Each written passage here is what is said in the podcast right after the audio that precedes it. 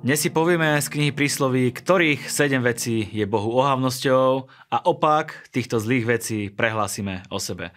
Z Markovho Evanília sa pozrieme na to, ako Ježíš dostal na jednu otázku raz dobrú a raz zlú odpoveď a z knihy Levitiku si poukážeme na dokonalú obeď Ježíša Krista a na konci prikryjeme svoje životy jeho svetou krvou.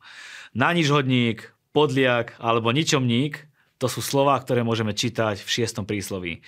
Autor tohto príslovia používa tieto nepekné slova na toho, kto používa svoje ústa, oči, nohy a prsty, čo sú všetko osobné prostriedky komunikácie a používa ich pochybným spôsobom, aby dosiahol zvrátené myšlienky srdca.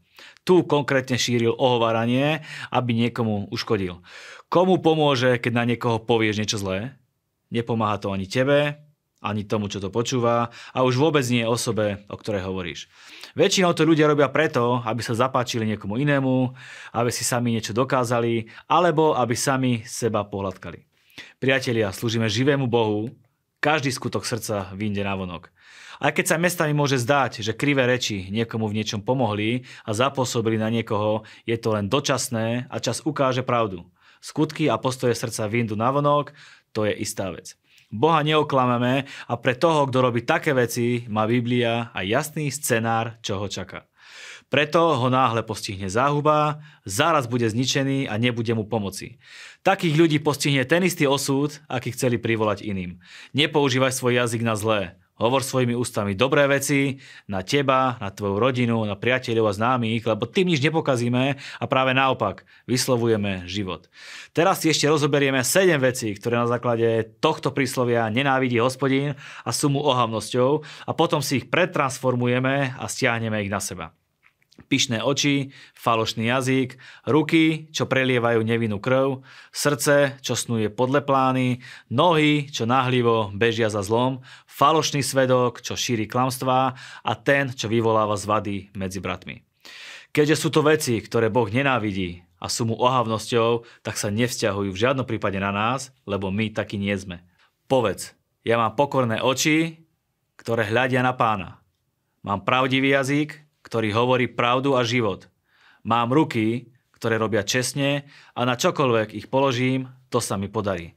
Mám meké srdce, na ktorom mám napísaný Boží zákon.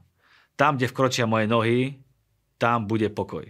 Som pravdivý človek a hovorím len pravdu a som ten, ktorý privádza pokoj a mier medzi mojimi bratmi a sestrami a medzi celým Božím ľudom. Keby sa ťa Ježiš opýtal, čo chceš, aby som pre teba urobil, ako by si odpovedal? V pasáži, ktorú sme čítali v Markovom evanieliu, Ježiš položil túto otázku dvakrát. Položili učeníkom, tí dali zlú odpoveď a položil aj slepému Bartimejovi, ten dal dobrú odpoveď. Poďme si to trochu rozobrať. V prvom prípade učeníci chceli od Ježiša získať nejakú pozíciu alebo postavenie a žiaľ, toto je kameňom úrazu mnohých kresťanských lídrov a služobníkov súťažia a súperia medzi sebou, lebo im veľmi záleží na nejakej, nazvime to, pozícii alebo na nejakom postavení.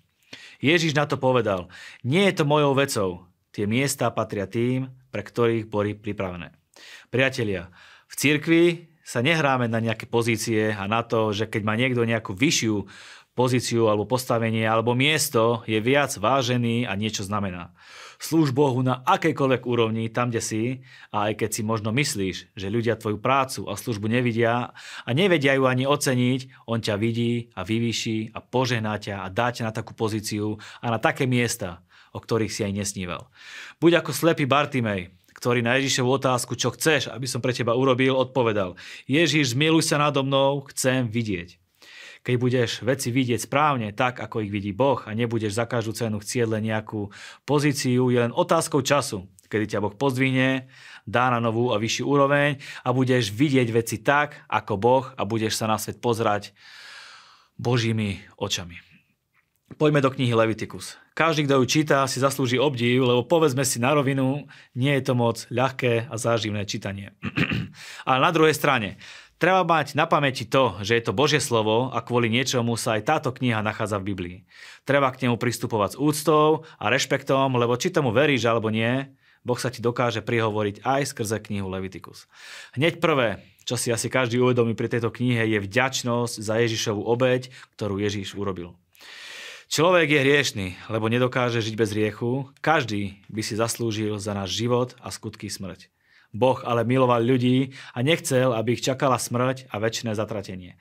Preto vymyslel spôsob a rôzne kroky k tomu, eh, aby sa ľudia mohli očistiť. Teraz odstupom času sa nám to zdá byť veľmi komplikované, ale všimneme si to, že ľudia sa podľa toho riadili a chceli byť čistí a svätí pred Bohom.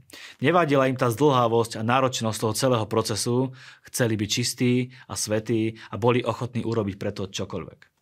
Preto, aby bol ich hriech odpustený, musela byť preliatá krv v starej zmluve to konkrétne bola krv zvierat.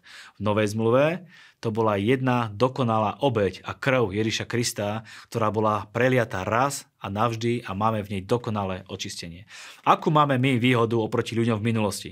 Stačí, aby si na neho zavolal, vyznal a oľutoval a vylial mu svoje srdce a on ťa hneď vypočuje. Očistí ťa, posvetí ťa a bude, to na teba, a bude sa na teba pozerať tak, ako keby si nikdy nebol zhrešil. Nepotrebujeme na to, e, tak ako v minulosti, nejakého kňaza alebo iného prostredníka. Ježiš je ten prostredník, ktorý za nás všetko vybaví a vyrieši. Ak by to tak nebolo, jeho obeď na kríži bola zbytočná. Pomodlíme sa spolu. Drahý Ježiš, ďakujem za tvoju dokonalú obeď na kríži. Ďakujem za tvoju krv, ktorá bola preliatá a kvôli mne a vďaka ktorej som čistý a som svetý. Prikrývam teraz svoj život touto svetou krvou. To, čo je prikryté tvojou krvou, na to nepriateľ nemá nárok. Je to oddelené pre teba. Prikrývam tvojou krvou môj život, celú moju rodinu, zdroje mojich príjmov a aj celý svoj majetok. Ďakujem ti za tvoje očistenie a tvoju ochranu mene Ježíš. Amen. Ďakujeme vám za vašu priazeň a za vašu podporu.